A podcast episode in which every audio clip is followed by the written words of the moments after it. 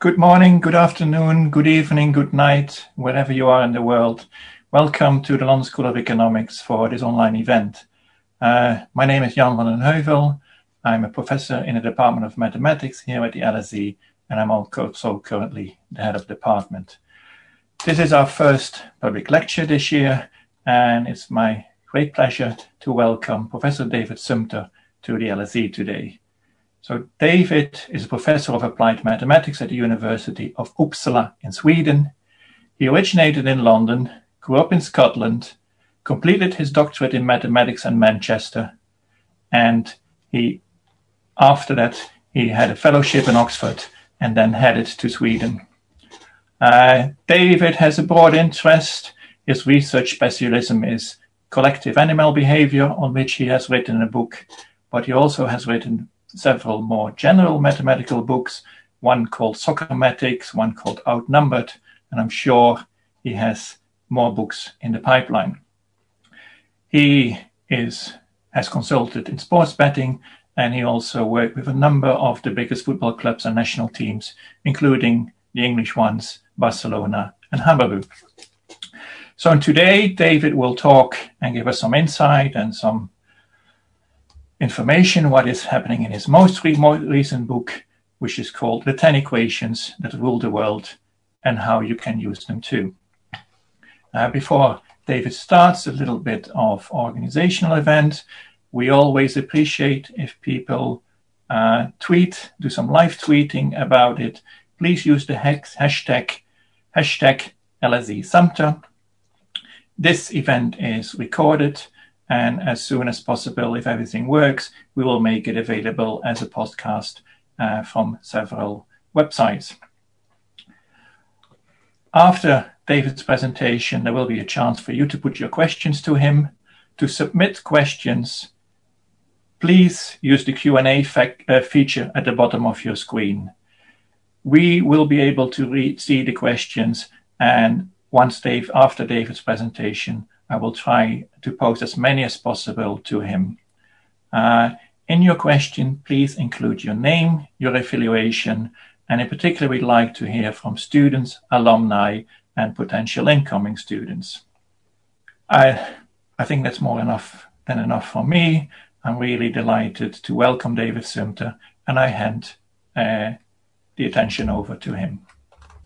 Thank you very much for that um, lovely introduction, Jan. Uh, as as Jan said, I've, I've worked in lots of different areas as an applied mathematician, and I'm fascinated by how we can use mathematics to understand everything in the world, from football, which I work with a bit now, to animal behavior, to our own social behavior.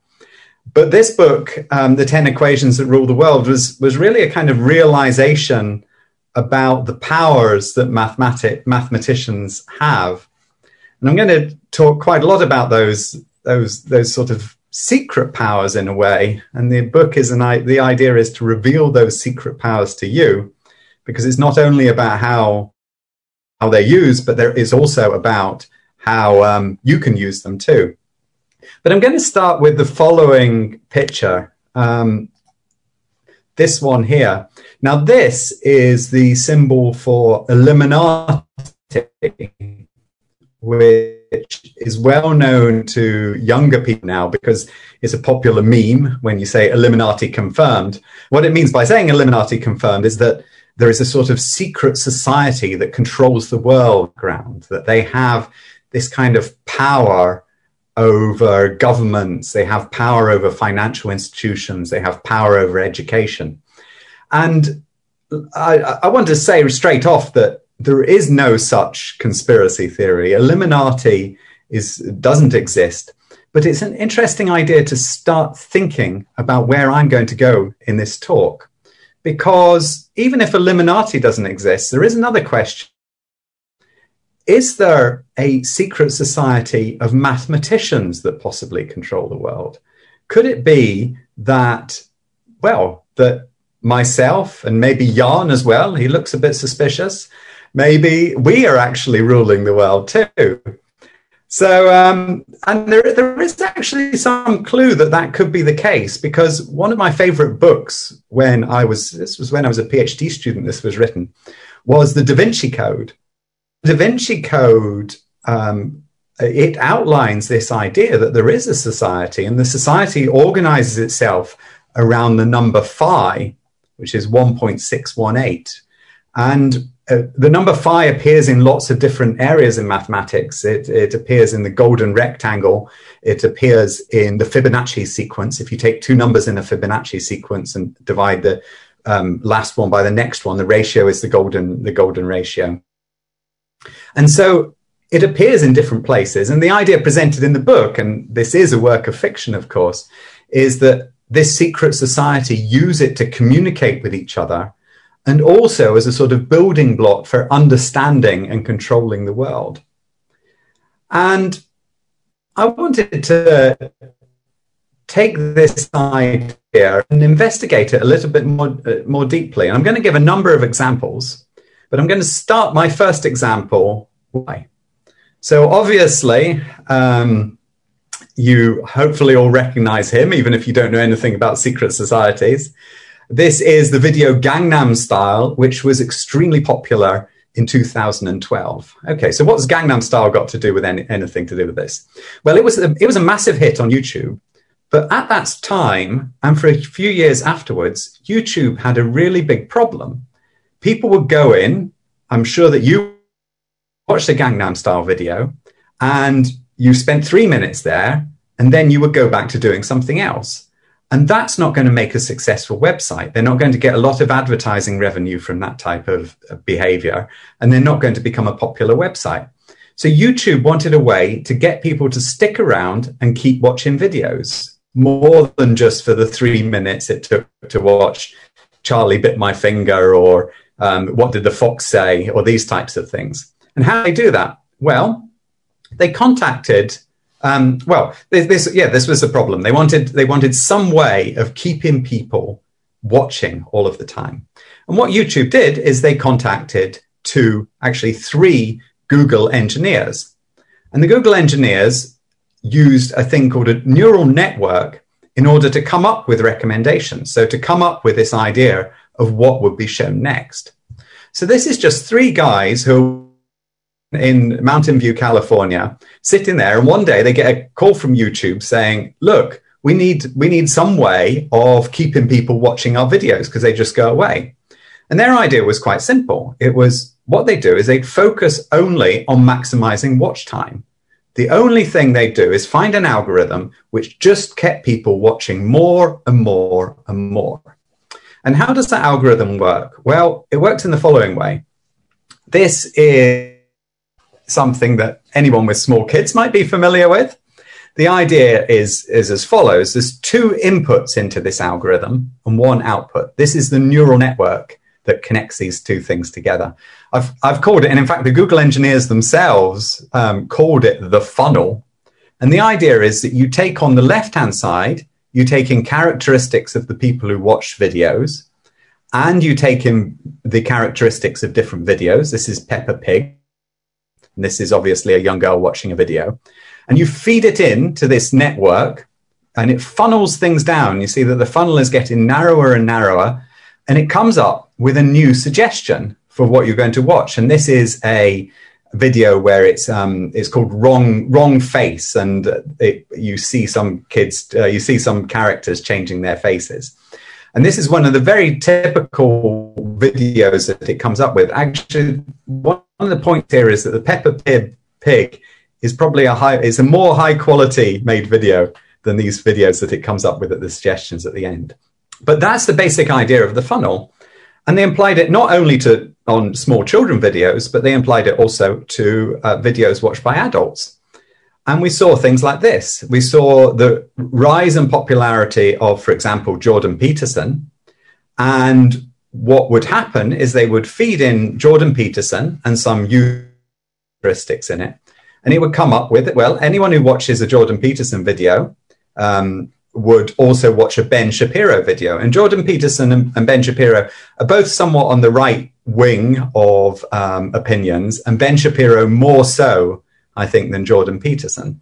And what these funnels would do is that they would funnel people into certain directions and opinions and videos. We can come back to the, the, good and the bad about that later, but that's how the funnel worked.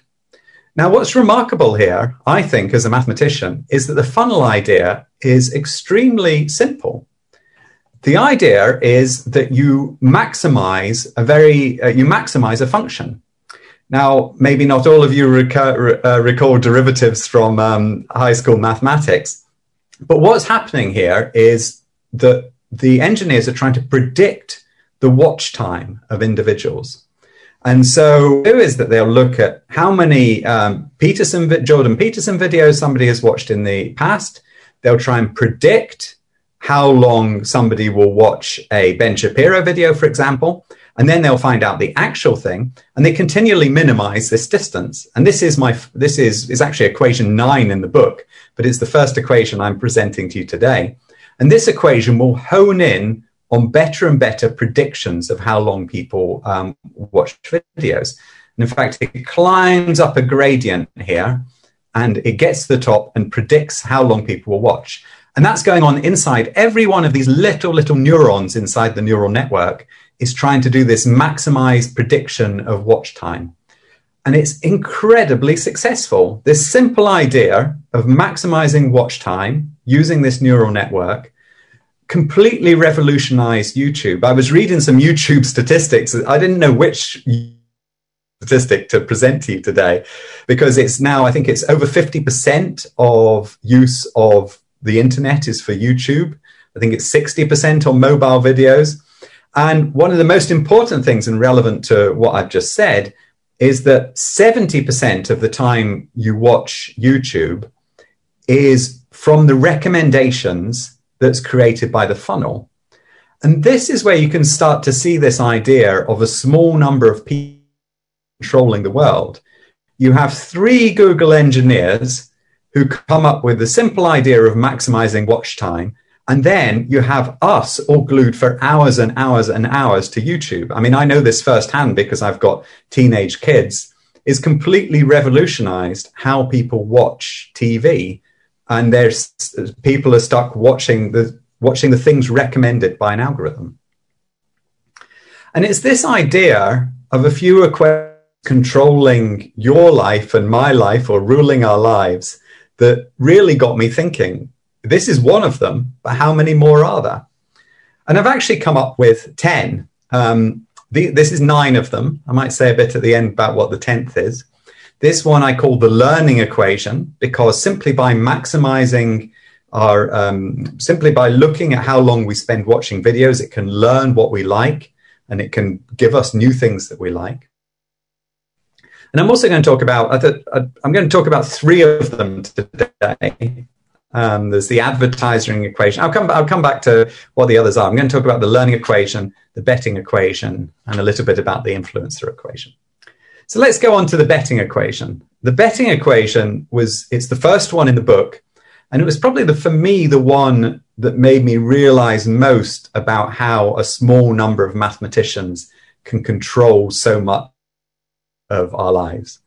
But before I go into that, I'll just start at, start looking at it from a personal point of view. So if you think about how you make decisions, so imagine you're sitting there thinking about a business idea or an idea about how things could get better in your life. We have a tendency, all of us, I think, to imagine one possible way forward. We hope that we'll sit around thinking, maybe thinking about a math problem, think about where we should live or what we should do with our lives.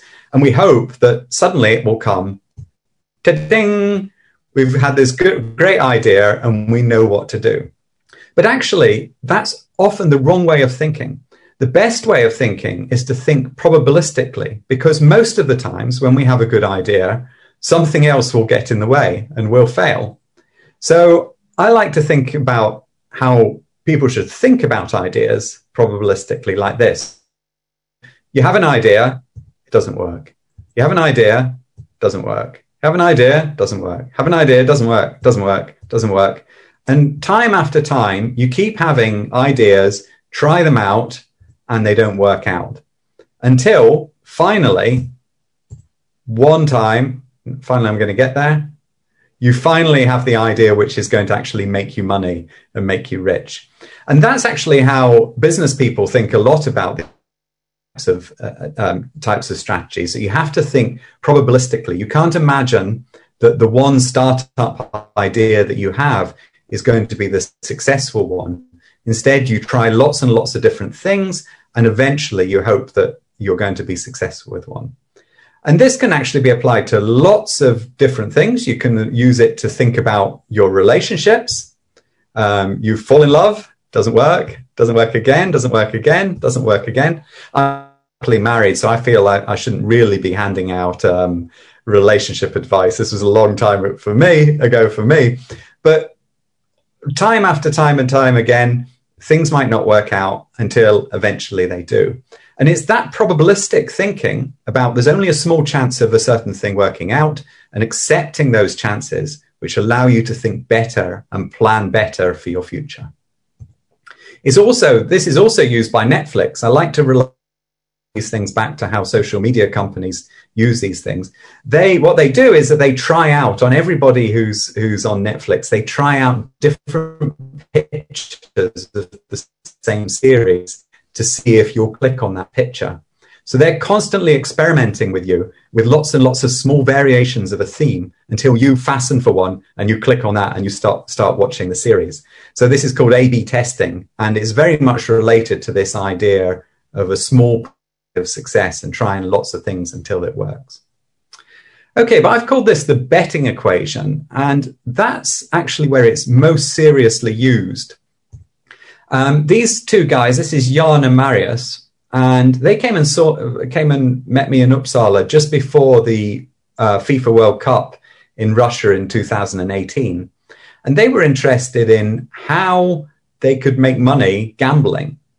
And one of the first things to real gambling, related to what I said about a broken heart or making money, is it's never about finding one bet that is optimal it's not even about finding 10 bets that are optimal or even 100 bets that are optimal. What you've got to do is you've got to accept that you're going to make thousands, tens of thousands, or even hundreds of thousands of bets per year in order to make money. You're not trying to identify one or a small number of, of winning matches. You're trying to of beating over lots and lots of matches um, the odds.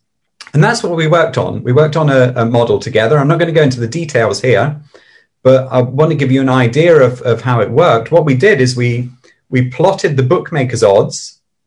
Um, so, so first of all, sorry, we, we plot the dots here are the bookmakers' odds for certain matches in the World Cup. The solid line here is what these odds would look like if they were fair, if there was um, no way of beating them. And that, and that's expressed by this equation. So P equals 1 over 1 plus X is this equation here. And what we did is we saw to what degree do the bookmaker's odds, which are the dots here, differ from the perfect odds that we would expect. And we found that the bookmaker's odds slightly underestimate favorites with shorter odds. And so this call a long shot bias if um, this would mean if there was a team that was a very, very strong um, favorite. So if Brazil is playing, um, I don't know, uh, Ecuador or Brazil is, uh, yeah, then we'd have a very strong favorite for Brazil. And this actually says it's worth backing Brazil in this case. So there's that small bias that we found. We found one other small bias is that the odds overestimate favorites with longer odds one example I like is that in the 2016 World Cup, when England were playing Uruguay, England were the favourites, but only by a small margin. And this was a typical example of a match where you should actually back the underdog, who was Uruguay in this case. And so they o- overestimate favourites with longer odds. And what I want to emphasize here is the tiny, tiny margin of these um, these that we'd found over the bookmakers. But that was enough for us to build a strategy. Jan downloaded all the odds and he built a bot which um, automatically placed the bets during the World Cup. I actually didn't know who was what matches we were we were betting on or which matches we were backing. It was all done automatically, and we found well we oh yeah sorry I forgot to Ah, I forgot to say an important thing here. This is the equation of how we corrected for the odds. So we built we built the bot and we put in this model here for how the bot should bet. And it actually made a small adjustment. If you see in the first figure, the line doesn't go through the dots, but in the second figure, the line more accurately goes through the dots. So the bot that we created would use this equation um, while the bookmakers were stuck on this line. And then we could actually just have this small edge over the bookmakers' odds that were. And the model did give us a small edge. It actually, in our World Cup model, we made about 200 pounds from 1,400 pounds worth of bets. Now, there's definitely some luck involved with this because I want to get to the point here that if you're just betting on every match in the World Cup, that's still not enough to know that you've got a good model. You need to make thousands, ten thousands, or even hundreds of thousands of bets. And that's exactly what Jan and Marius went on to do. Um, they spent the year after they met me in Uppsala um, tuning their model and finding these types of biases. This is, I, li- I like to show some pictures of the lifestyle you can have if you're a professional bettor and maybe you don't get to do as much traveling just now, but this is them traveling all around the world to Ukraine, to Florida, playing beach volleyball on the beach in Denmark. This is my favorite. This is um, this is Marius surfing, uh, which he likes to do in his spare time when he's not gambling. And these two, they had a model that made 838,000 euros from over 100,000 bets of around one euro each each time. So that's less than 1% profit per bet, but there's very little luck involved in this. There is actually a lot of hard work on. I mean, I don't, I don't want to portray it as just this, this lifestyle, but there's a lot of hard work behind it. But they could actually find the edge on the market. Uh, in fact, their model came out. It came. Their model was very much based on Germans were very pessimistic when they bet. They always um, thought it was going to be a draw. Brazilians were over enthusiastic when they bet. So you could actually bet on the different markets and find those small edges over what people tended to, um, to back. Now, here is the here is the key idea here is that their model involved no footballing knowledge. It just an understanding of probabilities. Because if you're trying to if you're trying to understand the game and who's likely to win on Saturday, then you can't make many bets. But if you use an approach where you use only statistics in order to find your edge, then you can actually place the hundreds of thousand bets it requires to, to make money. And so it only requires an understanding of probabilities and not actually an understanding of football knowledge. And that tends to be true of a lot of the equations that I've found. It's true of financial markets, for example. One of my colleagues, he's worked 20 years in financial markets and he has no idea what a good investment is. Instead, what he's doing is finding arbitrages, he's finding ways of sort of that there's imbalances in the market and finding them quick enough and using models to project them just slightly forward in time in order to make an edge of them. And maybe I don't need to tell everyone about this at LSE. I'm sure you're teaching all your students how to do but here, here is, and I want to get to what what I think is the most amazing thing about all of this. So th- this is the this is the Happy Valley racetrack in um, Hong Kong, and this is a scene of one of the most successful mathematical gamblers of all time. So a guy called William Benter moved there in the 1990s and started using an odds-based model very similar to the one I talked about in order to make money at the racetracks. Um, if you want to read more about him, I first found out about him in Bloomberg magazine, um, where there was an article about how he won close to a billion dollars. Him and his him and other people he worked with won close to a billion dollars. Now, the thing I find remarkable is, although this was like revealed in Bloomberg magazine, it wasn't a secret. So in 19 19 oh this is in 2005 he made a video explaining all of the equations behind what he was doing. And even before that i think in 1999 he published an article. In fact it might have been 96 now i have to remember. But anyway you can look up this article. And um, he published an article outlining precisely how his system worked. And if you look in that, there's an equation very similar to the one, in fact, exactly. It's written in a slightly different form, but exactly the same as the one I presented, showing how you apply these models in order to make money. And he also showed how it made a profit over, over three or four years. This article had only been cited about 105 times. So no one was reading it or using it, but it was all there. All the details of how you make money gambling was openly published, but people just weren't reading it. And it's the same also if I go back to the neural networks for the YouTube recommendations. Their YouTube recommendation algorithm is just published openly on Google Scholar. You can go in and download it. It's been read more times than the betting article, but you can actually read all of the ways that they implemented the algorithm to get people watching YouTube.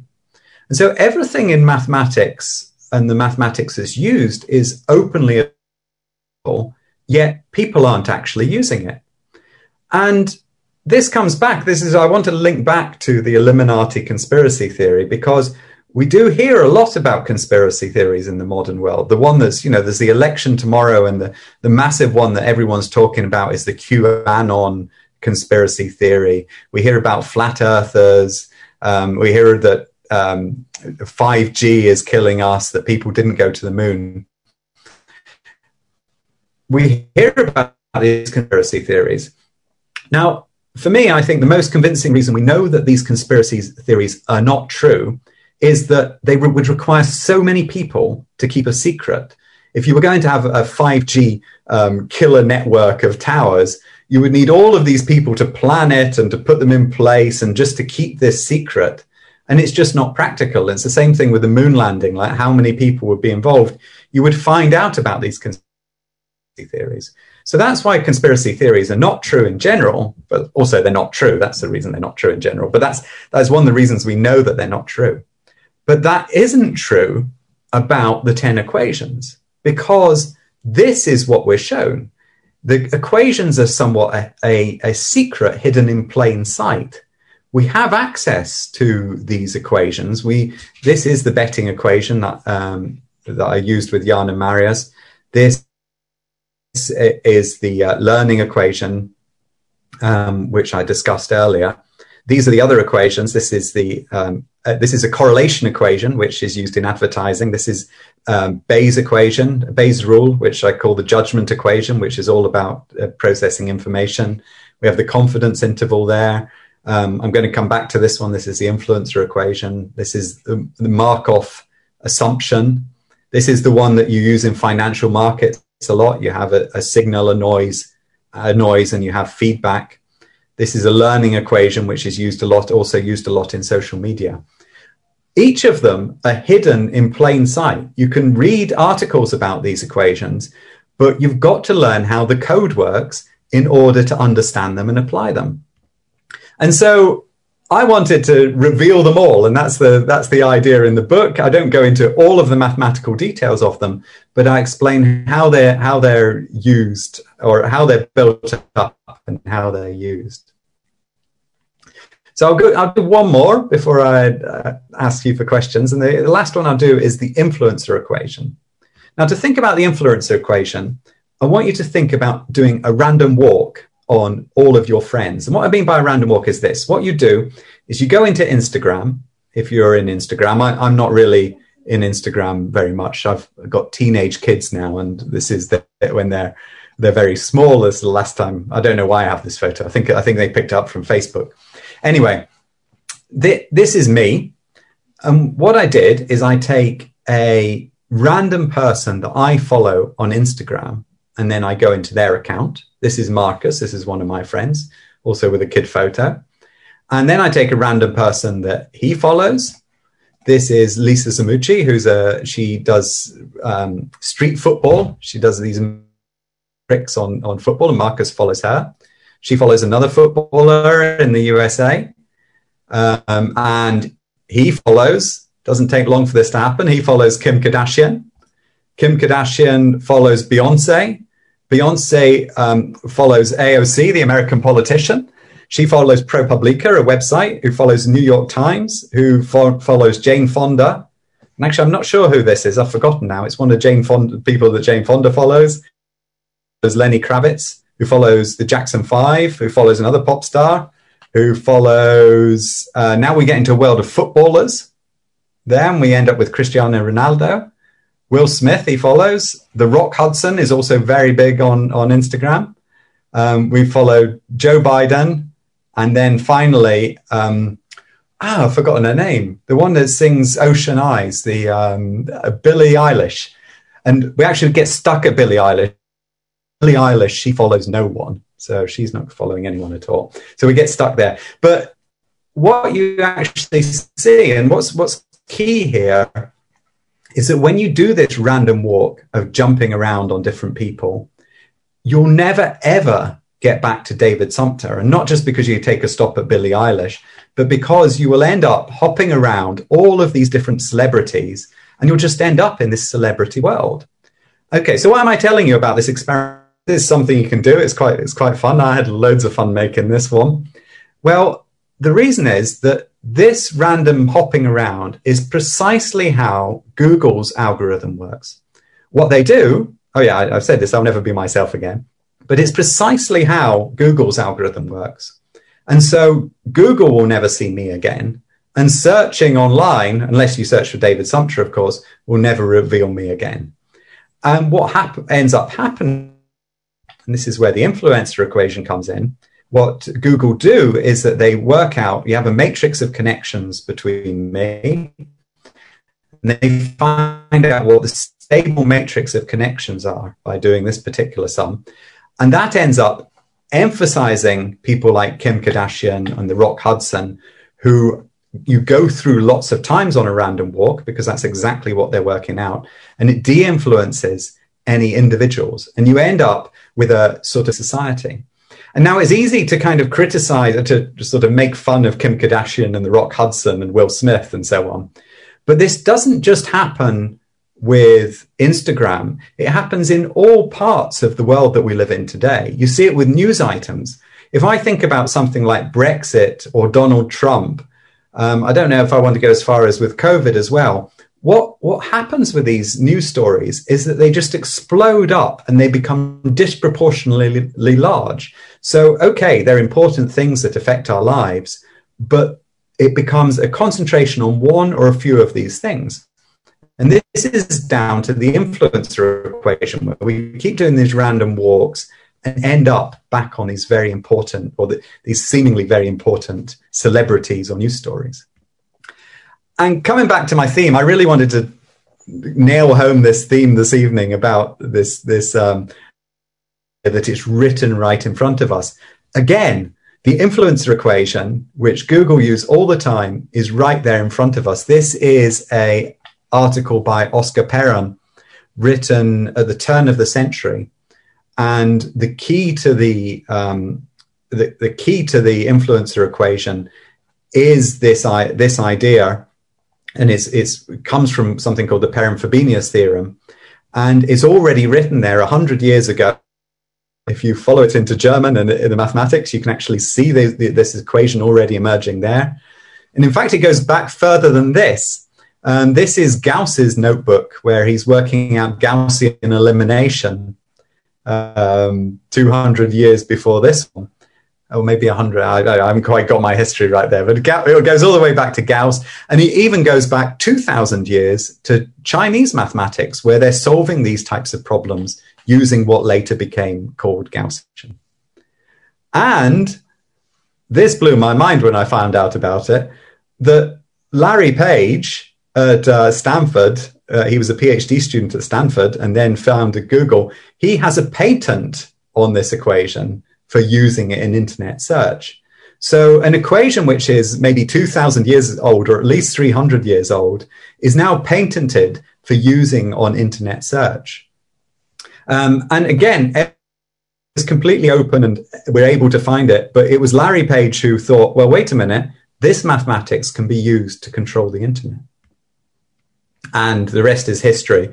Google's share value. I think um, it, it wasn't it wasn't actually Larry Page who personally had the patent. It was Stanford University, and they got 300. I think they sold the shares they got in Google for 300 million dollars, and they would actually be worth over a billion dollars today if they'd held on to, held on to those shares.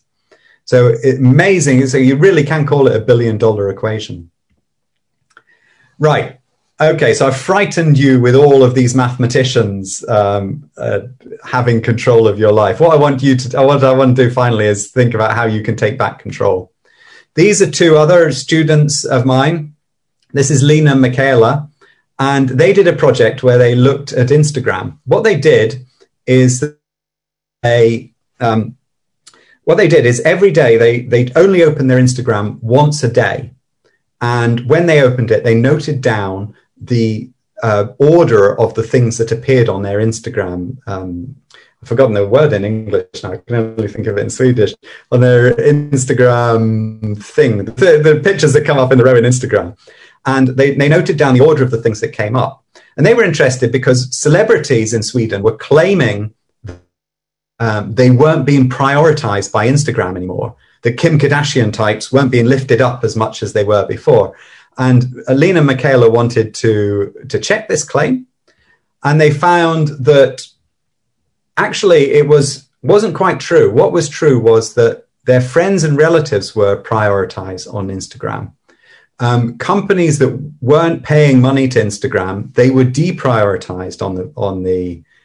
Well, I can't remember the word. It's called flow in English, but it's in Swedish. But it's not. I've been living in Sweden too long. But influencers were unaffected by by this. So influencers were still as influential as before. They weren't, um, uh, but friends and relatives were prioritized.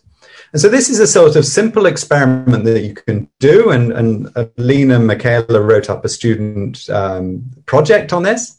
And I really like this quote from Lena because she said that after she'd done this experiment of just looking at Instagram once a, once a she knew that instead of scrolling down trying to find something interesting, she'd stop after she'd seen the post from friends and she'd just know that there was just boring stuff later longer down. So that type of experiment very simple to do can allow you to take back control of your life.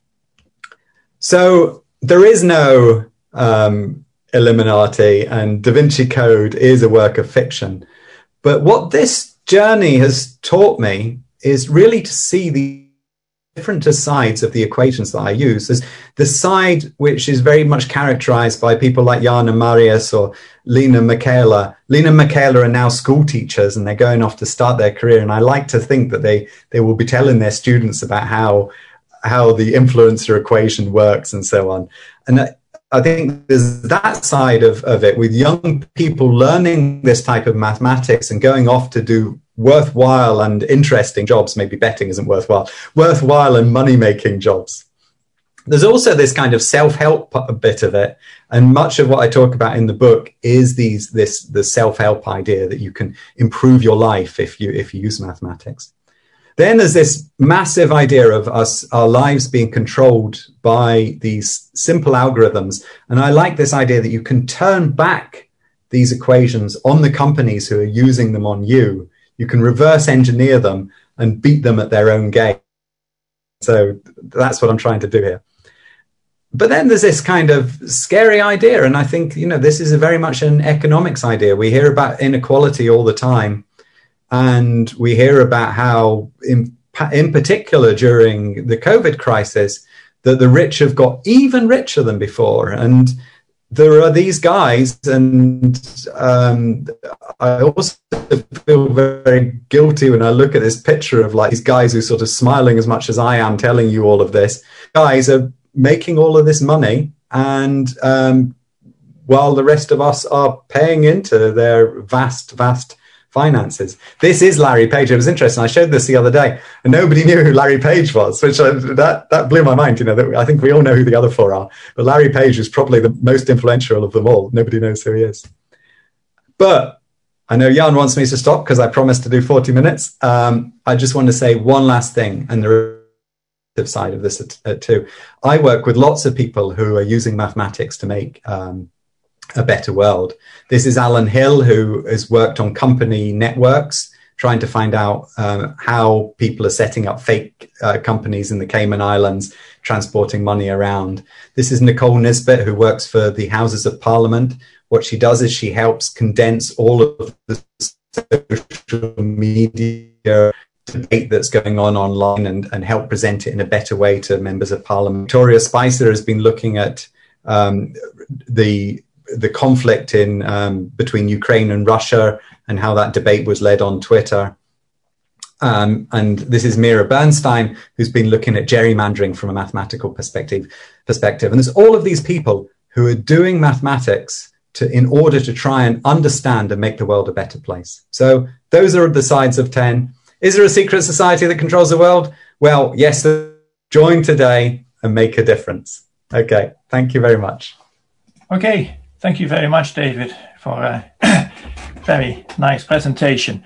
So we've opened the floor for questions. Uh, if you have a question, please type it into uh, the Q&A box and try to keep it short uh, because we, we have to kind of think. And, I'll, and also if you uh, include your name and your connection to the LSE. Uh, so we have a couple of uh, questions already. So mm-hmm. one is from somebody called Olympia Campbell. Once bookies understand the way you are taking advantage of their slight over underestimation, do they correct for it? Yes, they do. Absolutely. Um, they correct. That's a lot of the way that they make money. So, um, how do you still? So then you have to find. This is because I do give this impression that Jan and Marius they made a lot of money. They did make a lot of money, but it's a very advanced business that they had to set up to do it. They have to employ people. They have to have investment capital. So it's like any other business, and so it's not really. And it's sort of like a constant battle against the bookmakers because they also want to take uh, as much edge as possible. But there's always things that they leave over that you're trying to find. So you're trying to find those small edges you're trying to find what you should, could put into your model to find those small edges. And also, um, Marius and I discussed this a lot to do with the World Cup. One of the things that happened during during the World Cup is a lot of people who don't normally bet start to place bets on the matches. Now, the bookmakers they want to be able to offer odds on those matches, and they want to have their books balanced. So they actually have to change their odds to counter, to allow for the irrationality of all the people who are suddenly betting on footballs. So that's why we could make a bit of money on the on the World Cup. It's it certainly requires uh, it requires working with this every day. The best thing, of course, is to set up your own bookmakers, and that's what uh, Matthew Benham, for example, uh, did. He he works. He now owns Brentford Football Club, and um, he started he's an oxford graduate who started his own business and ended up owning his own bookmakers. I imagine that jan and marius will one day own their own bookmakers too. Okay so here is here's a slightly different kind less technical question. Catherine sung who is a first year undergrad at sciences po in paris but now is in newcastle uk and so I guess she will ask is asking what are some of the ethical problems that arise from businesses using equations in this way? Yeah, that's a really good question. That they arise on on lots and lots of different levels. Um, we can see it, for example, in the YouTube um, thing there, because basically, what what uh, for better or worse, what YouTube did is they replaced all programming with one simple algorithm, which just gives you more of what you watch. And it's not even things. First of all, they actually tried to do it on likes, how much how much you liked various things and it's not even that. It's just if you watch this, you will get more and more of it. And that's, of course, means that you kind of end up going into these areas where you, your opinions get more and more extreme. So that's one issue. There are so many other ethical issues. Uh, there's also the, the, what I mentioned there at the end to do with the imbalance in wealth. You end up with a small people who control these algorithms and, and use them and they become rich not because they were geniuses really but just because they had the sense to work out how you can use this algorithm to make money in this particular situation and the people who don't have that educational background they just don't have that possibility and so that's another ethical issue there's there's bias in algorithms as well so um, also there's yeah there's Oh, there's so many of these. I'm not sure which one to go into. Yeah, I'll say something about the bias in the algorithms. Again, they don't understand subtle social codes that we have. So a lot of these algorithms, based on these simple, simple principles, end up being racist and sexist, giving very bad search results, um, making poor decisions about who should be who should get loans. And there is a lot of those types of problems. I, I, think overall, I mean, I've just said what all the bad things are. I think they have to be balanced against all the good things about how we can actually get much better information. So, yeah, there's there's lots of problems, and, and I think it's important for anyone who's having a mathematical education today to think about those things. Okay, thank you, uh, David. There's, I mean, I'm, I'm, looking through the question. There's a slightly, what is this? Like a, potentially a follow up question. Adam Pitio from Copenhagen. Um, mm. I mean, he, he notices conspiracy, conspiracy theories seem to be more popular to, to most than solving mathematical problems. so, should we mathematicians do something about it? Um, I think so. I think that I think that that's really important, and and that's what um, well, that's what a lot of what I've been trying to do here is if you can understand simple mathematical ideas. And I say simple because mathematicians overuse this word simple because uh, maybe they aren't simple for many, many people. But there are some key ideas in mathematics that can be taught, and we have to get them across because once you have those ideas, you can really take back um, control of your life. And so I think that we need to spread more of those things. The problem is it's more difficult, of course, to learn mathematics than watch conspiracy theory but we have to work more to make these entertaining. And you, you, you see, you actually see more and more on YouTube. There are videos with six million, seven million views with mathematicians explaining things. So it is happening as well as the conspiracy theories. So um, I know I think we have to we have to work for that all of the time. So if you're young and enthusiastic, start a YouTube channel, include it, it, explaining all of those those mathematical ideas. I think I'm a bit old for that now. I just explained to middle-aged people about how mathematics has controlled their lives. But uh, if you're young, please please uh, start that, that type of thing. We did something with the football and mathematics because a lot of the things I work with is with football, and so I started a YouTube channel just talking about how you can apply mathematics to football. It's called Friends of Tracking. And you can look it up on YouTube. And that was a massive success. And the university started up a course on the basis of that but I think it can't just be football. It's got to be all different types of applications of, of mathematics need to come forward in this way. Okay. Thank you. Again, quick scroll through the questions. Uh, we'll keep that for later. Uh, yes, Andrew Lowen, visitor to LSE. Uh, you've spoken about how mathematics can be used to make money. Uh, what about its use by politicians and others to exercise power and actually rule the world. Uh, I mean, specific? That's that's a that's a really good question. I think sometimes I think politicians could do with using a bit more mathematics when they make their decisions. To be honest, I'm not sure that they always do. But but I do want to say one because one thing that I worked on a lot was the Cambridge Analytica so that was the idea that you could use an algorithm to target adverts on individual people. And I take that up a little bit in the book around the advertising equation. But what I found with the Cambridge Analytica scandal, this is where they, they took data from Facebook and they used it to target particular adverts, is that they weren't particular, particularly effective. They actually didn't know how to use the mathematics properly, and they were trying to solve a problem that couldn't be solved using targeted advertising. They said that they were going to target individuals with um, uh, target Americans who uh, Republicans with who they thought were neurotic with certain types of adverts about protecting your family with a gun. But it's very difficult to do that type of targeting with the mathematics that um, we actually have. So I would say that I would say that the politicians aren't quite using mathematics to control us just now. I'm sure some of them would like to, but they're not doing it to the same degree as businesses are doing are doing it. Uh, in particular, social media giants are doing it. And the governments are just trying to catch up and they're trying to regulate and stop them do various things.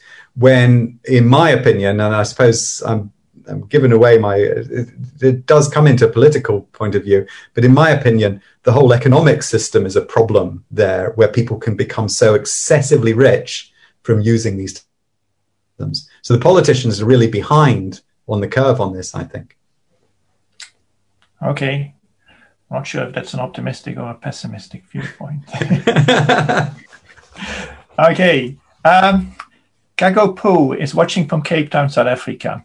And he, he asks, or she, I don't, yeah, they ask uh, uh, more personal questions. Uh, are there fun, interesting ways in which you use mathematics to make decisions in your daily life? Even something small. Um, yeah, I, I mean, I, I do that um, a fair bit. I mean, the, the, the, thing I mentioned about the probabilistic thinking, that I never think in absolutes. Um, I always think, and my wife gets very, very frustrated with me because when anything goes wrong, I just say, well, you know, there was always like a 12% chance that that would go wrong, or, a, or there was maybe even a 90% chance. And she's very annoyed because she thinks I should take responsibility more for the, the decision actually made. But that's actually how I think that I think about the probabilities of things succeeding. And when they don't succeed, I just go, well, yeah, there was always a probability of that. Maybe I need to update my probability a bit to next time, but I, I think about that in that way. And um, maybe i am just going to, if you want to know about more of those types of ways, I gave a talk at Oxford last week, which is available on YouTube, where I talked about two things in particular. I talked about the judgment equation, Bayes' rule, of how I can make good judgments about. In fact, I take an example of um, is one of my friends an idiot when they le- let me down? So can I uh, can I work out if I should cut ties with this person and not not uh, and then I find very nicely this is a more positive message is most people should be forgiven most of the time because everybody makes mistakes and even nice people make mistakes. So those types of um, things I, I really do use in my every everyday life. Okay, thank you. There's uh, several people seem to kind of re- remember that in the beginning you said, "Oh, well, you showed a slide with nine equations." And Aha, said, oh, good. Talk about the tenth one. So Arunav Das, and and he got quite several upvotes. Is uh, ask what is the tenth one? That's a brilliant. Uh, that's a brilliant question. So the tenth, the tenth one um, in the book becomes more philosophical, actually.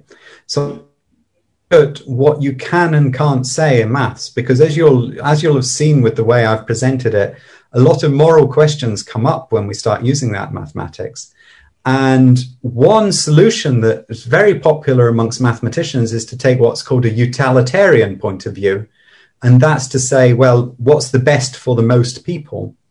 And actually, I show that I show using something called the trolley problem that that's not ever going to work. And problem is that um, Jan is is standing there and he's controlling a tra- there's a train coming along a track and it's going to hit five people.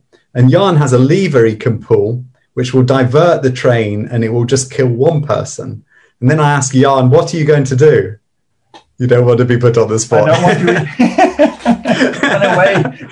to most people most people will actually most people say they will pull the lever and the train will be diverted and kill one person instead. But then you ask the question in a different setting. You say, what if you actually had to push someone onto the railway track in order to stop the train going into five people? And then they often come up with a different answer that they would never push anyone because that's murder. But mathematically, that's the same question. And I think that's something that we forget in mathematics is we think that we just find the answer and then we get the, the correct thing. But actually, it's not just about finding the answer. We actually have to take into account all the moral values and judgments that we've built up over a long, a longer period of time. Okay, thank you. Yes, that's a, a well-known and difficult problem. uh, maybe. I mean, we have a few more minutes, and, and being chair is well, always. We, uh, for me, we can go on as long as you want. I know. Well, we, we, we we like to kind of finish in about an hour. Being a chair gives also gives me an advantage and that I can ask one question. So, I mean, I, I remember the time when there was no internet. Uh, would there be? I mean, most of your equations seem to be related to social media, which is actually very, very new. Not, not even. I mean, starting on the internet. Mm. Uh, what would be a a one of the ten questions if you had written the book forty years ago, which now no longer is relevant? Whoa, that's a fancy question. Um, it's really putting me on the spot. As well. So, equation from oh, I Hmm. Well, which equation? I don't know. I feel I'm going to pick on an equation now, and it's uh, going to be someone's which, favorite equation. Which I think. Which I think so. I'll tell you what. I'm. I, I this is going to be really controversial because I know you have lots of speakers to do this. I think a lot of game theory should just be uh, forgotten about. I think that there's a there's there's a lot there was became too much emphasis on game theory without enough applications. Um, this is a very controversial point of view to bring up to, to London School of Economics. And then, but I think that some of game theory was overrated in its importance and grew beyond what it was actually needed for. So I, maybe I said at first that game theory should be abandoned.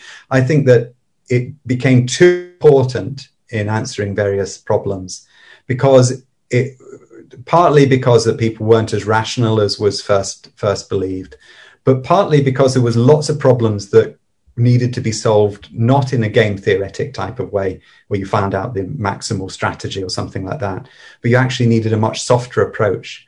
So if I was to talk about one thing that was around a lot, you know, if you think about von Neumann was thinking about those and everyone was thinking about game theory as, the future, I think that that for me is starting to become a less a less useful area of mathematics. Pretty controversial there. So yes, I'm sure. I'm sure there will be some foaming going around in front of screens uh, around the world. Let me one final, which which popped up fairly recently, is Dheeraj Krishna, who asked uh, an algorithm or an equation to beat climate change, and he's an oil and gas professional in London. Oh, I'd love that. Well, I yeah, I have to admit that I don't address climate change in um, in the book. That's one example of where you can think about members of ten really changing our understanding in a very good way of the world. So no, there's no equation which is going to change climate change, but um, there are many equations that have allowed us to understand uh, like the well chaos theory and in particular but understand and predict climate change. So I think um, that's where the most important um, uh, important contributions have been. The answers to climate change really do involve changing our actions. So they're not going to be just solved by coming up with with one equation. I'm afraid. Okay. I think of that slightly more positive note that I always hope to uh, to at least answer some of the questions about climate change. Uh, I would like to to finish here. I'd like to thank in particular David for uh, an amazing talk and for some insightful answers. I'd like to thank the audience for participating, for some excellent questions. I hope you enjoyed it all. Uh, in the chat, you can see some links to the LSE events page, to where you can sign up for the newsletter, to David's own website, to the Department of Mathematics, and at some point there will also be links at several of these places to the podcast uh, and other videos of other events. I hope you, wherever you are in the world, in whatever situation you currently are, enjoyed it and hope to see you back sometime soon in one of the Department of Mathematics or the general LSE events. Thank you very much.